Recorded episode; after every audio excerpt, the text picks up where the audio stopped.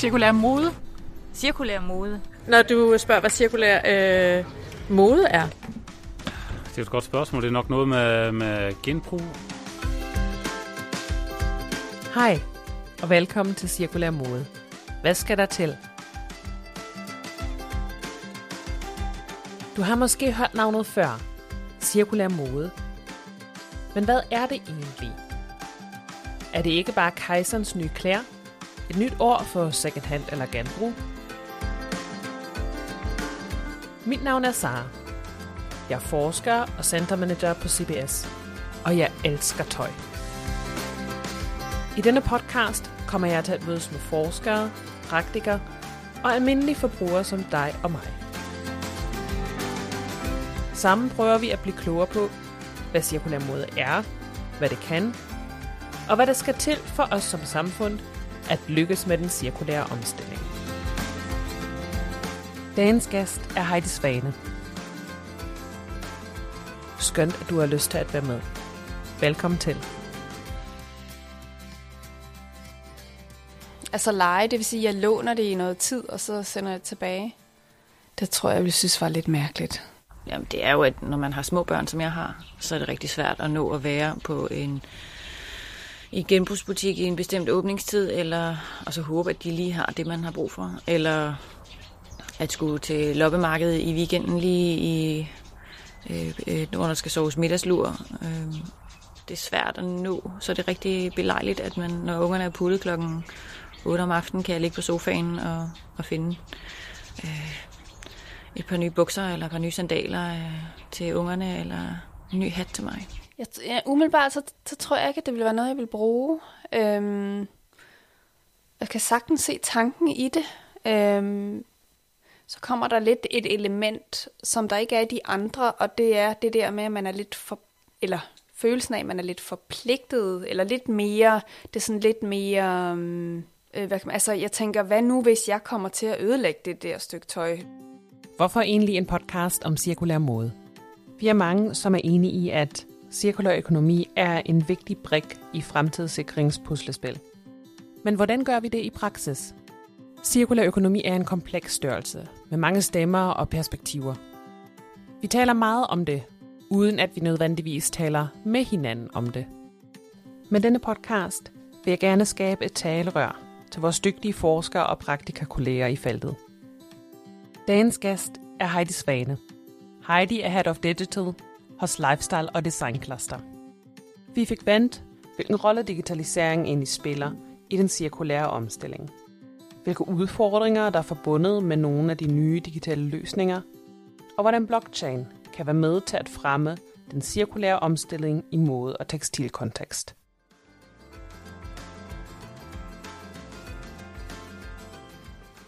Godmorgen Heidi, og tusind tak, fordi du har lyst til at være med i denne podcast, som skal handle om digitalisering, cirkulær økonomi i modekontekst.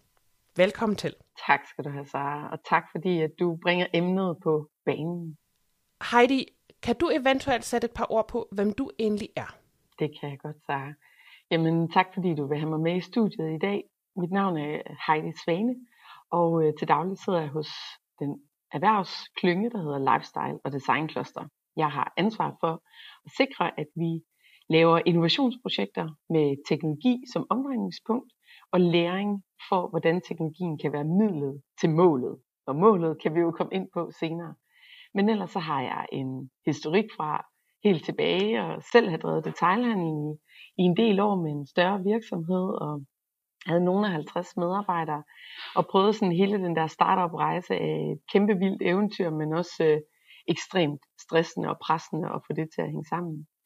Og øh, måtte undervejs sælge det virksomhed fra og skifte spor og kom så ind og arbejde i den her innovative branche. Jeg arbejdede i Danmarks ældste innovationshus, som hedder Innovation Lab, og blev om noget vaccineret med, hvad vil det sige at have den her forestillingskraft til at kunne ændre sin virksomhed og finde nye indtjeningsmuligheder, nye kunder, nye produkter, man kunne tilbyde. Og det, øh, det har jeg gjort lige siden, både i større private virksomheder og i mindre virksomheder, og sidder nu i dag i den her erhvervsklynge, som er brobyggende mellem forskning og virksomhederne i Danmark.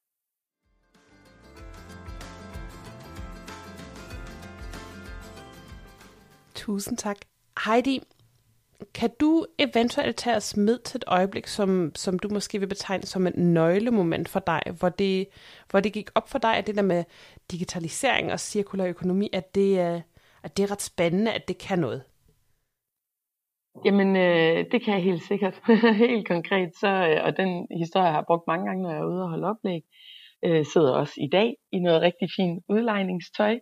Så øh, det er en historie, min kollega har hørt mange gange, og jeg tror aldrig, jeg håber aldrig, at vi bliver træt af den.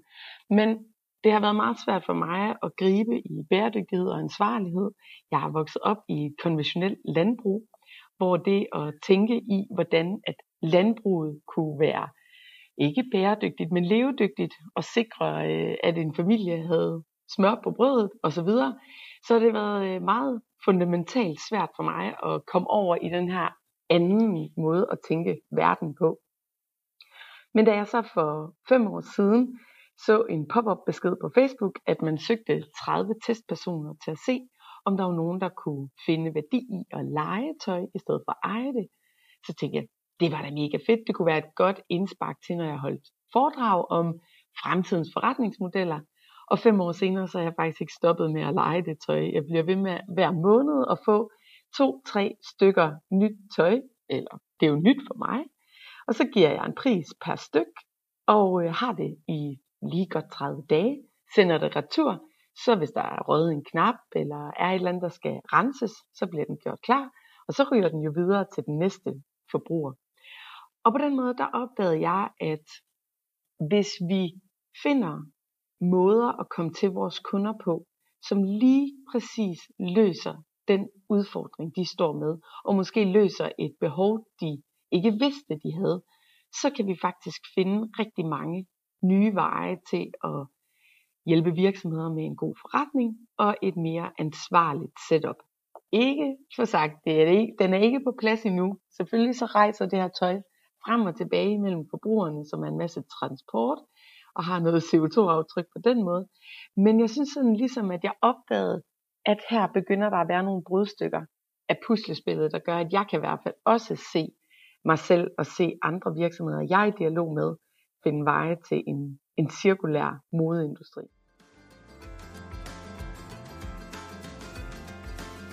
Det er jo lidt sjovt, fordi nogle af de her i princippet deleøkonomikoncepter er jo som sådan ikke nogle nye koncepter.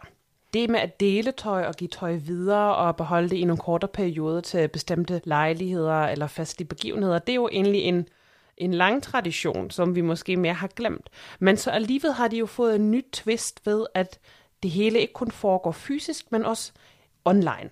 Og jeg tænker, det er jo også her, hvor nogle af de digitale elementer, du beskæftiger dig i høj grad med, kommer ind i spil. Hvordan hænger det egentlig sammen? Ja, så hvis vi lige fortsætter med det øh, eksempel og bringer det op i skala, så, øh, så kan man jo se, at for eksempel for nyligt lancerede det, der hedder EON Group i New York, at de i samarbejde med Microsoft Azure havde været ude med en kollektion, der nu havde 4 millioner stykker tøj, der havde fået et unikt produkt-ID, og det betyder, at det her tøj er på nettet. Ligesom vi kender fra, at vi nærmest kan starte vores ovn via vores mobil-app, eller vi kan låse bilen op med vores telefon, eller andre devices, vi kan få adgang til, vores Google Home eller Siri på telefonen. Jamen mange andre greb, der ligger i vores telefon, som gør, at vi kan tilgå noget fysisk. Nu er det her tøj så kommet på nettet, og det betyder, at det ikke længere er en black box for brands, som designer og bruger ufattelig lang tid og kærlighed på at få noget mode ud at leve, og så ved de aldrig, hvor det ender. Hvis de har typisk solgt det til et retail-led, så kan man bare krydse fingre for, at de får det afsat. Men man ved jo faktisk aldrig, om det tøj det kommer op af posen og kommer ud og bliver brugt ude hos slutbrugerne. Nu kan tøjet jo så have den her intelligente teknologi i sig, som gør, at man på en eller anden måde kan aktivere tøjet igen. Altså, vi har set T-Mail for eksempel, de har bare sat en QR-kode på care label, og når så kunden scanner den QR-kode, så får de helt automatisk en returkonvolut, så de kan sende t-shirten tilbage, og på den måde nudger meget simpelt og enkelt forbrugeren til, at nu være med at smide det i skraldespanden, vi tager tøjet tilbage, og så skal vi nok finde ud af, hvad vi gør med det på samme måde med de her EON Group, som har de her 400 millioner stykker tøj, de aktiverer jo nu et helt økosystem af aktører, der kan bruge den viden, der ligger i tøjet. Hvor kommer metervaren fra? Hvem har produceret det? Hvor langt har det rejst? Hvad er det CO2-aftryk, som det tøj havde, da det ramte butikkerne første gang? Men de kan også øh, verificere det. Det her, det er et, et ægte, hvis det er et high-end brand. Og al den storytelling, hvis den person, der for eksempel har haft det, har haft lyst til at berige produktet med, at det her, det var faktisk et stykke tøj, jeg havde på til en helt særlig lejlighed, jamen så kan vi, så kan vi lige pludselig se, at hele genbrugsmarkedet måske faktisk kan få en, en tier 1, 2 og 3, som vi taler om i, i business lingo, altså at der er nogen, der vil gerne give en højere pris for genbrug. Der er nogen, der ligger i, i anden bølge, vil gerne betale lidt mindre, men også okay med, at det er brugt lidt mere. Og så er der den tredje bølge, som vil have det billigst muligt, men også meget opmærksom på, at, at så har det været brugt noget tid alt det her, det er jo egentlig noget, der sker manuelt i dag og på et loppemarked, eller vi stiller os op med en lille bod ved vejkanten, eller lægger det ned til kirkens kors her. Men der er ikke nogen af de her genbrugsled, som, øh, som kan ligesom få værdi ud af, at de øh, spiller en rolle i en større fødekæde.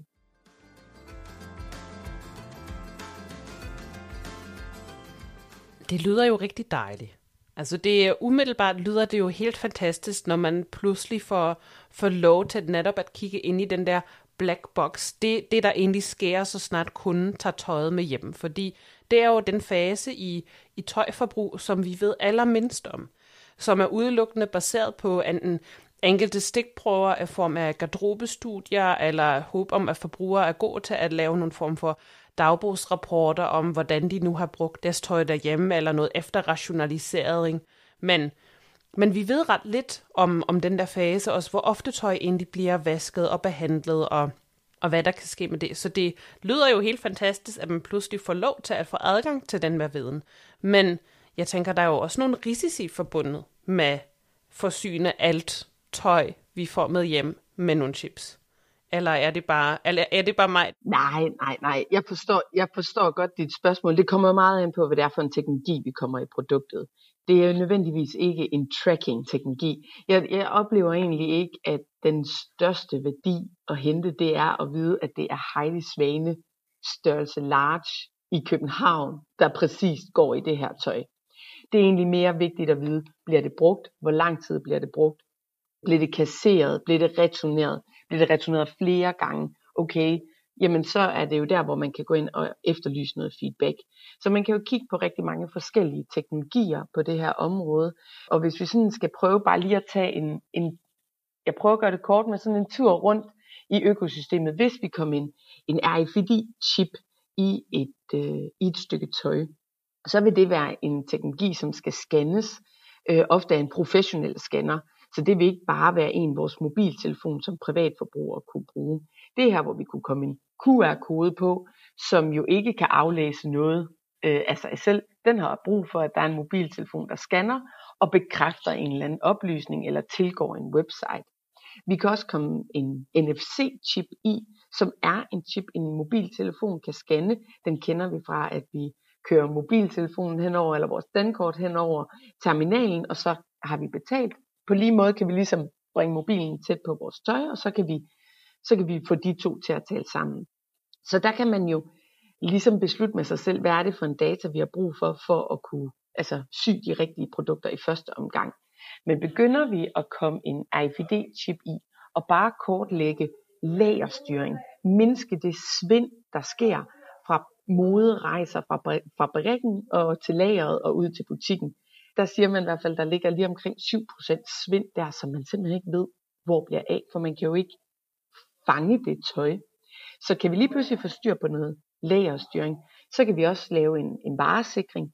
Vi kan også øh, meget nemmere øh, monitorere vores hylder, altså vi kan simpelthen som virksomhed øh, gå ud til vores retailer og sige, hey, jeg kan holde styr på, når de her varer de flyver af dine hylder, og fylde op, hvis øh, vi kan se, der er noget, der mangler. Rigtig mange retailer har jo travlt med deres kunder, så det der med lige at få fyldt hylderne op med den vare, der er solgt allerbedst, det sker måske nogle gange lidt for sent. Så er der også en lager gennemsigtighed. Altså, Vi har jo mange aktører i en, i en modekæde, øh, eller i en værdikæde, så det at producent nu kan berige noget data, som kan ride videre til brandet, som kan ride videre til øh, retailer, det gør jo også, at vi kan få et stærkere samarbejde. Og når vi så begynder at kigge ind i, i distribution, jamen hvor langt har tøjet rejst, og hvor har det været, hvornår, så kan vi komme tilbage til brandet og til designeren og sige, sådan her var flowet egentlig. Kunne vi egentlig designe det her bedre? Det er jo bare at gøre tøjet intelligent. Men der er jo mange andre teknologier, der spiller ind. Hvis jeg bare skal tage lige en anden case, så ser vi jo H&M lege lidt med det her fedt tankegang.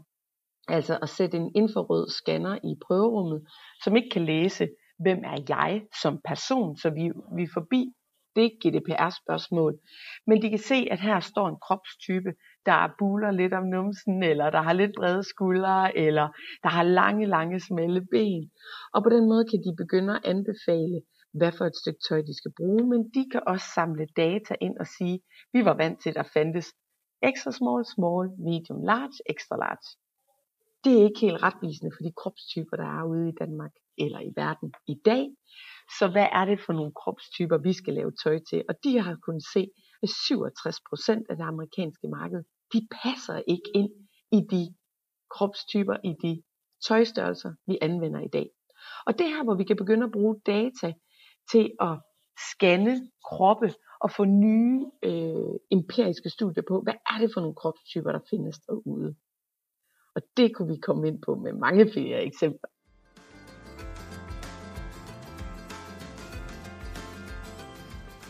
Jamen, slår der løs? Altså det synes jeg bare, det er, det er jo så spændende, fordi når man taler med både modeforskere og forbrugerforskere, så er jo netop den der fit er jo et enormt vigtigt element, ikke? fordi når man kigger på den del af en skadrobe, der ofte ligger dormant, der ligger inaktiv, så er jo ofte et af de største årsager til det, er jo netop, fordi det ikke passer ordentligt, det sidder ikke ordentligt.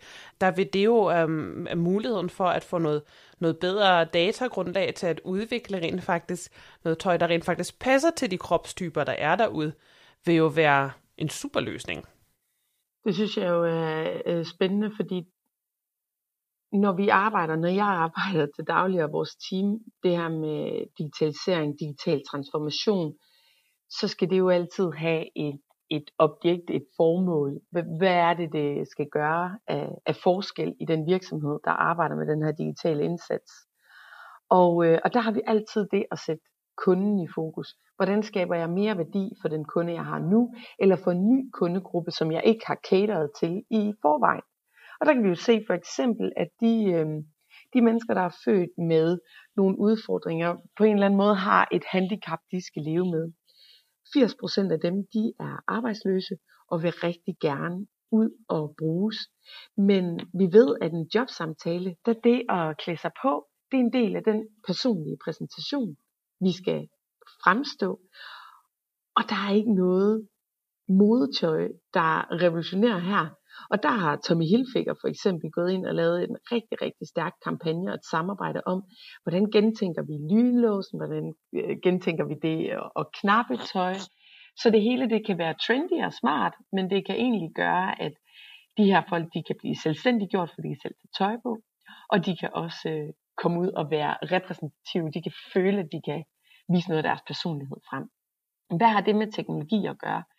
Jo, hvis vi begynder at, at tappe ned i sådan noget som kunstig intelligens blandt andet, så, øh, så kan vi se lidt sådan i tråd med den her med den cirkulære tanke, jamen hvornår er det, vi cirkulerer tøj? Først er vi måske nødt til at kigge på, hvor kan vi optimere. Så hvis vi, som eksemplet lige var, henvender os til en ny målgruppe, så er vi nødt til at have noget nyt data, ny forståelse for den målgruppe, og hvordan vi syr tøj og designer tøj til dem.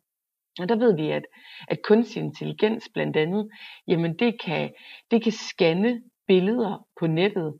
Det kan for eksempel på en dag, kan sådan en algoritme løbe igennem over 3 millioner billeder og videoer og nøgleord. Så hele den der lange design kreative proces, den kan vi egentlig feede en designer med et helt nyt inspirationsgrundlag. Og vi kan egentlig gøre det i realtid. Så det her med, at fast fashion det er forbudt. Jamen hvis vi egentlig gav dem nogle nye værktøjer til at kunne designe hurtigere, så bruge kunstig intelligens til at indhente inspiration i realtid. Hvad er det influencers, de påpeger, der er spændende? Hvad er det, der øh, lige nu er op at være moderne? Brug den algoritme til at afkode det, få så, hvad skal man sige, feede den information ind til en designer, som så kan i løbet af ret kort tid med 3D-modellering, 3D-visualiseringsprogrammer og software, kan de designe kollektioner. Vi har set et, en, en dansk virksomhed gå fra, at sådan en designproces i den manuelle vil typisk tage tre måneder. Nu kan de gøre det på en dag nærmest, hvor de frem og tilbage kan med designeren sige, godt, er det det her, du vil have? Er det det her, du kan lide?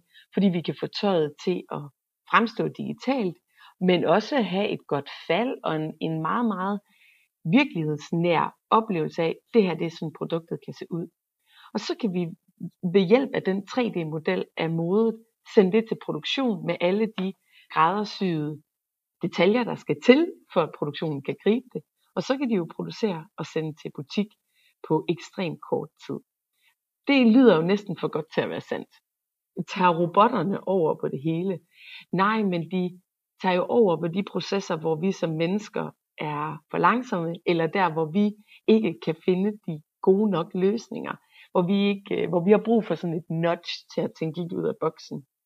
Og, og der er jo allerede brands, der er gået ned ad den her vej. Øh, Mondop Copenhagen har øh, den her body scanner i deres butikker, så du kan få scannet og syet et skræddersyet jakkesæt til dig efter din kropstype, og så bevarer den dataen på din profil. Så når du om tre måneder gerne vil have en ny skjorte, så går du bare ind og bestiller den, og den passer. Og når du så synes, nu skal min profil måske lige opdateres lidt, dataen skal friskes op, så kan man bare få en ny scanning. Eller Sonover Taylor, hvor du taster dine data ind, og så må du vente lidt, ligesom vi kender fra møbelbranchen på, at tøjet bliver syet op, og syet helt særligt til dig. Så sådan kender vi jo, og har vi jo allerede set, der begynder at bevæge sig ud. Og hvis jeg sådan lige skal tage et lidt nørdet eksempel, jamen så, øh, og måske lidt skræmmebillede, så Amazon er jo en kæmpe aktør. Og øh, de har indlagt et patent tilbage i 2017, hvor de øh, har undersøgt, om de ikke kan lave custom clothing. Så de har simpelthen lagt et, en patent ind på, at de vil gerne i fremtiden kunne lave den her Amazon Tailor. De ejer i dag fire modebrands, og det kan jo sagtens gå meget hurtigere. Men hvordan kan de customize mode? De er jo en kæmpe e-handelsprofil, men jo også et kæmpe logistikfirma bag.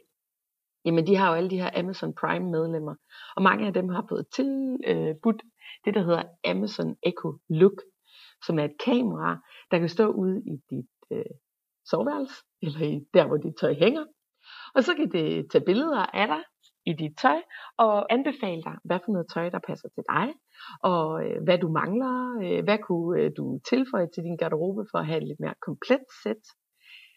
Alle de her billeder og kropstyper, dem kan vi jo, øh, hvad skal man sige, rense for persondata, men bare kigge på formerne, og så vil algoritmen kunne regne ud for Amazon, hvor mange kropstyper findes der i vores Amazon Prime målgruppe. Så hvis vi skulle skræddersy tøj til dem, hvad vil præcis vores størrelser så se ud som? Så nu øh, spekulerer vi lidt i det, men øh, de har alle grebene til det i dag.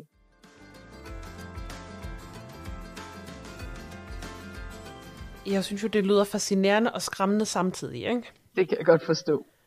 Altså det er, det, det at, at Amazon er med inde i mit soveværelse og kigger med, når jeg tager mit tøj på og sender mig lige en opdatering, og sådan, ah, så de der shorts, de er måske en, lige en lille smule for knap. Skal vi ikke sætte på nogen, der er lige en hak større, eller lige lidt længere? Jamen, øh, hvis vi skal tage øh, snakken om øh, etik og teknologi, så er det måske en, en anden dag. Men selvfølgelig sådan i den, i den cirkulære ånd, så skal vi jo også have en eller anden form for tanke omkring det sociale. Men, men når, når det her, det er ligesom, hvad skal man sige, stikker af, og alle de her teknologiske muligheder, de stikker af, jamen så, så synes jeg, det er vigtigt, at vi gør os opmærksom på, hvad vil det kunne, hvad bliver jeg udfordret på som, som modebrand i fremtiden, og hvad skal jeg måske alliere mig med. Vi ved fra et, et forskningsartikel, som blandt andet Aarhus Universitet har været med i, at en af de årsager til, at Nokia missede det her window of opportunity, og, og vi bliver ved med at snakke om Nokia og, og Apple, hvad skal man sige, den, den ændring i markedet, det forløste, jamen så er det jo ikke bare lige et trylleslag. Men, men når man kigger på sådan en, en, en forskningsmodel for, hvad det var, de missede, så blev de jo ved med at ville være dygtige til at lave mobiltelefonen. Og derfor blev de ved med at ansætte eksperter, der vidste noget om antenner eller den øh, hardware, der gik ind i telefonen. Hvorimod at markedet bevægede sig lige så stille, og, og Apple øh, tænkte i økosystemer og i at løse større behov ude ved kunden og ansætte måske mere folk, der var optaget af mennesker, værdier, det at analysere på, hvordan man gav en god kundeoplevelse, hvad kunne være for et interface og brugeroplevelse, man skulle have, når man mødte de her mobiltelefoner. Og derfor så bragte de jo et helt nyt team ombord. Så, så det var ikke bare et slag, der ligesom gjorde det for Nokia. Og med de her eksempler, så synes jeg jo, at modebranchen skal gøre sig opmærksom på, hvor mange ingeniører har jeg ansat for nylig, hvor mange med datamatisk baggrund har jeg fået ansat, sådan at man får den her profil ind og begynder at udfordre måden, vi tænker på. Og et eksempel, vi har set bare øh, tilbage i januar i forbindelse med modeugen, hvor et Vila har længe cirklet rundt, og bestseller har cirklet rundt om det her med at kunne designe i 3D, og hvad, hvad skal det kunne? Hvad er den her digitale mode for en størrelse? Og der indgik de et samarbejde med en, en spirende virksomhed inden for 3D og det at visualisere tøj, Vonoa, og de lancerede så hele deres kollektion på en digital platform, ikke noget modemesse, ikke nogen salgsmøder. Alt optaget skabt i et, et 3D-miljø, som en indkøber kunne enten tilgå via en website eller andet virtuelt miljø. Og der, øh, der det her virtuelle event, det opnåede altså et indeks på 150 op imod deres budget. De omsætningen ramte et indeks på 125 i forhold til det event, de havde haft sidste år, som jo var et fysisk event. Og hvis så vi snakker om, hvad koster det at etablere et fysisk event, jamen det at lancere en hel kollektion, altså intet er syet op. Alt er sket digitalt. Der er omkostningerne på det event, altså det at lancere den her digitale løsning i stedet for, det er jo 25% af, hvad et fysisk event. Så samlet set har man jo ikke bare reduceret det at og sy samples op, og det forbrug, der ligger der, transporten af det, og alle de flere hundrede styks, der skulle ud og leve i, som, som sales samples. Her har man digitaliseret det hele, og så har man sendt en lille goodie bag ud til indkøberne med nogle små tekstilprøver i, så man kunne mærke for altså metervaren, mens man sidder og fik den her digitale oplevelse. Så øh, der er altså veje til den her cirkulære model, men det er brudstykker af det endnu, og det håber jeg også sådan, du kan se, hvis vi ser den der cirkulære forretningsmodel foran os, så sidder jeg ligesom og fortæller ind af forskellige veje, så der er ikke, der er ikke en one size fit all, og der er ikke én teknologi, der slår hele modellen, og sådan, der var den.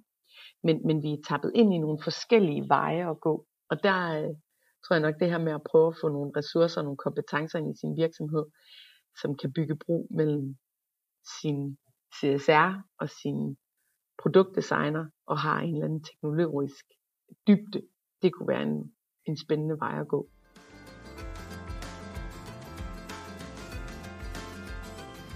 Helt enig. Nu har vi jo talt rigtig meget om, øhm, om udvikling af, af nye tekstiler, om udvikling af nye kollektioner, men hvad med de eksisterende tekstilstrømme? Findes der også nogle digitale løsninger, der kan afhjælpe og kan være med til at fremme den cirkulære omstilling? Jamen det her det er jo et emne, som jeg bliver yderst begejstret for, Sara, så jeg håber også, at den her podcast den sådan har en 3-4 timers øh, taletid. Men et eksempel, vi i hvert fald selv har været en, en del af, og et, et case-studie, vi har prøvet at dykke ned i, det er det her med at bruge blockchain-teknologi.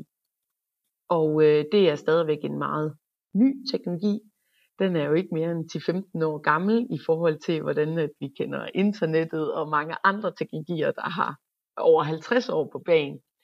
Men den her teknologi er den her distribuerede database, altså det her med, at det er ligesom et, et net, hvor mange forskellige aktører kan lægge data på en blockchain, som så hele tiden har øje på bolden, i stedet for konkurrenter og konkurregaer, men hvordan beriger vi det produkt, vi har i hænderne lige nu. Og der prøvede vi sådan to scenarier. Det ene var at følge produktet fra starten af, altså herkomsten, provenance. Er det, hvad de siger det er? Kommer tingene derfra, hvor de siger det kommer fra? Og der kunne vi se for eksempel med Rockemore sko, at vi fik sporet skoen, så når kunden tager skoen af hylden, så kan de scanne en QR-kode, der sidder inde i skoen. Og så kan de se, at den er faktisk produceret af 17 mennesker, der sidder og håndlaver den her sko. Og derfor koster den også det, det koster. Læder til skoen har været på et tannery i Tyskland, som er certificeret på forskellige måder, og de certificeringer bliver synlige for mig, når jeg scanner den her QR-kode på skoen. Jeg kan også se, at det er gavet i Danmark. Det vil sige, at jeg har købt en sko, der er med til at berige arbejdspladserne i Danmark. Og så kan jeg se, at den kommer fra den her ko. Og faktisk så kunne vi komme ned og sige, at det er præcis den her ko, der præcis har stået den her mark. Men vi kunne se, at forbrugerne var mere optaget af, at det var dyrevelfærd, og at det var en dansk ko. At den var dyrket for øh, fødevare, så læderet er et restprodukt af fødevareindustrien. Og det, det er jo dejligt, at vi med garanti og med den datasikkerhed, der er i fødevare, kan videreformidle det her til, når brugeren står og skal tage en købsbeslutning.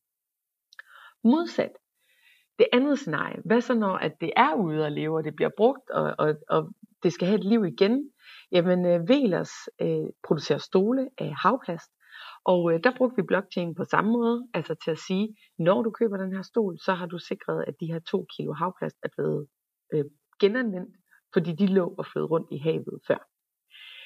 Men de sælger primært til B2B-industrien, så det er ude at stå på et museum, eller et hotel, eller en restaurant, eller andre steder. Og der har Velers øh, længe gerne ville tilbyde at tage dem tilbage. Ofte så øh, bliver de jo lidt hurtigere slidt sådan et sted, end når de står hjemme i privaten. Og rigtig mange af deres kunder har en ansvarlig tankegang og vil gerne handle anderledes. Og derfor kunne de se, at et, et gensalgsmarked af den her velerstol med den storytelling, at den har stået på et hotel i Vejle, eller den har stået på Nationalmuseet, det kunne give et helt nyt liv til det gensalgsmarked, de har aktiveret. Så på den måde så kan blockchainen holde på den her data, og den kan blive ved med at følge produktet, også ved hjælp af IoT, altså det her med at sætte strøm til produktet.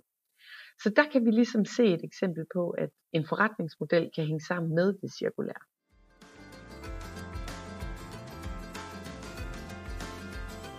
Men Heidi, nu er du nødt til at sådan lige forklare det lidt, lidt mere i detaljen, fordi det der med blockchain og IoT, hvad er det egentlig?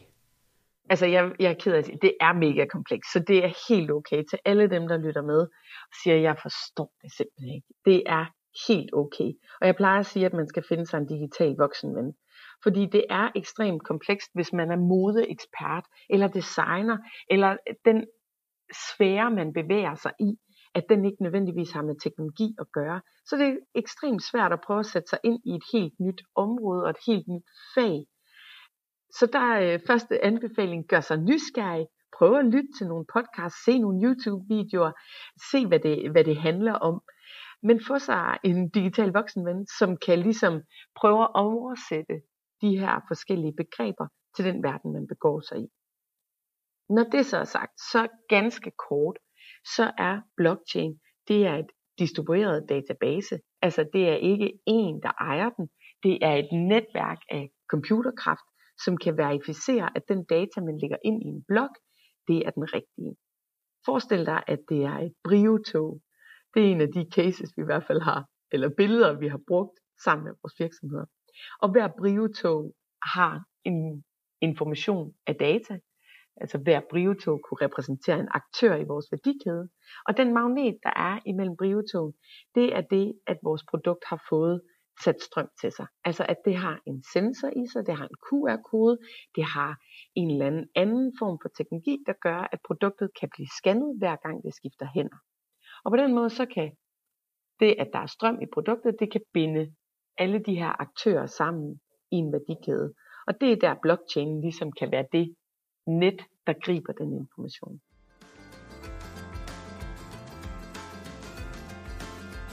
Det var en meget, meget elegant indledning til det næstsidste spørgsmål, jeg har. Og Det handler nemlig om sprog, fordi nu har du været i ord, at man har behov for en digital ven, der kan oversætte nogle af de her ting. Ikke? Fordi når man taler både om digitalisering og cirkulær økonomi, jamen, så er det jo nogle buzzwords, hvor det nogle gange kan være lidt svært at forstå, hvad betyder det egentlig. Ikke? Når man så kombinerer de her to ting, og du er jo en enormt dygtig formidler, men jeg tænker, når du er derude i virkeligheden og skal netop formidle om det her, hvordan sikrer man sig at, at gøre det tydeligt nok, at vi sikrer os, at alle i rummet rent faktisk taler det samme sprog? Sproget er enormt vigtigt. Jamen, det er jo et super godt spørgsmål, og jeg er heller ikke selv i mål endnu. Jeg er begejstret for teknologi, og jeg kan godt mærke, at når jeg taler med mine faglige venner og bekendtskaber på cirkulær økonomi, så, så kan jeg ikke tale det sprog, de kan endnu, og jeg kan heller ikke helt forstå det måske endnu. Det vi gør, når vi laver workshops eller hjælper virksomheder i gang, det er at starte med kunden, og hvor kan vi øge værdi for kunden. Og, øh, og det øh, ved jeg, at med cirkulær økonomi, der er der lidt nogle andre fokuser og lidt nogle andre måder at starte på. Men det er nu engang det sprog, jeg har, og den vej, at, at vi kan ligesom starte den her rejse. Så det at starte med kunden, det er at prøve at skabe et sprog om, hvem er det egentlig, vi sælger vores produkter til i sidste ende? Hvem er slutbrugerne det her? Hvad er det for en værdi, vi kan skabe ude ved dem? Og så findes der rigtig mange meget, meget gode teknologier, som er lige til at tage ned af hylden for at hjælpe på det område først. Altså hjælp med, at når kunden kommer ind på din webshop, så får de købt den rigtige vare. Nedbring returraterne. Sørg for, at du er transparent i din formidling om, hvor kommer varerne fra, så du oprigtigt giver kunden en mulighed for at tage et oplyst valg. Arbejd med at kigge på de nye forretningsmodeller, der blandt andet er i take back og genbrug, så du aktiverer alle de produkter, du har sendt ud i marken. Brug noget af det markedsføringsmateriale, du har, og kombinere blandt andet Mos Mos, kan jeg se, sørge for stadigvæk at tage jeans på, som er tre kollektioner gammel, og så kombinere med nogle nye kollektioner. Så de hele tiden formidler, at vi ikke bare skal købe nyt, nyt, nyt, men du har da nogle gode jeans, du købte for to år siden. De passer perfekt med den her nye t-shirt, der er kommet. Så der er rigtig mange lavt hængende frugter. Og i forhold til cirkulær økonomi, så er det en meget kompleks størrelse. Så der er også nogle større greb, der skal til. Men der ved jeg, at der har jeg i hvert fald nogle cirkulære voksenvenner, der hjælper mig på vej.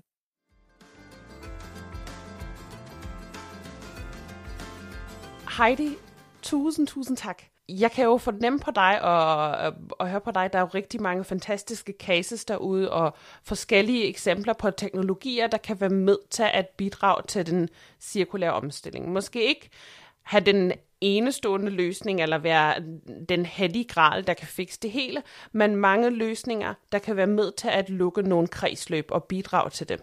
Hvis du skulle vælge en af dem, hvad, hvad vil det så være?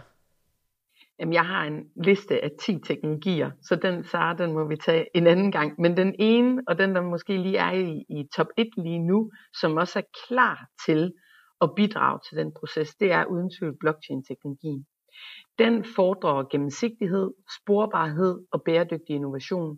Og vi kan se, at i de værdikæder, særligt i modeværdikæder, hvor man har mange aktører, man har lav transparens, og man har lav tillid imellem de partnere, og særligt ud til sine slutbrugere, så det at kan dokumentere, hvor tingene kommer fra, og skabe et meget light formidling ud mod brugeren, så de kan se den her transparens. Det vil uden tvivl lægge pres på de virksomheder, som ikke har styr på deres processer i dag.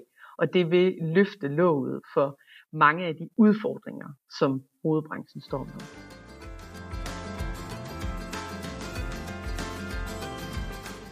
Hvad synes du? Lyder det spændende? Har du lyst til at høre mere? Så husk at abonnere på denne podcast. Hvis du har nogle idéer til emner og personer, du synes, vi burde have med i kommende afsnit, så send endelig en mail til os på sustainability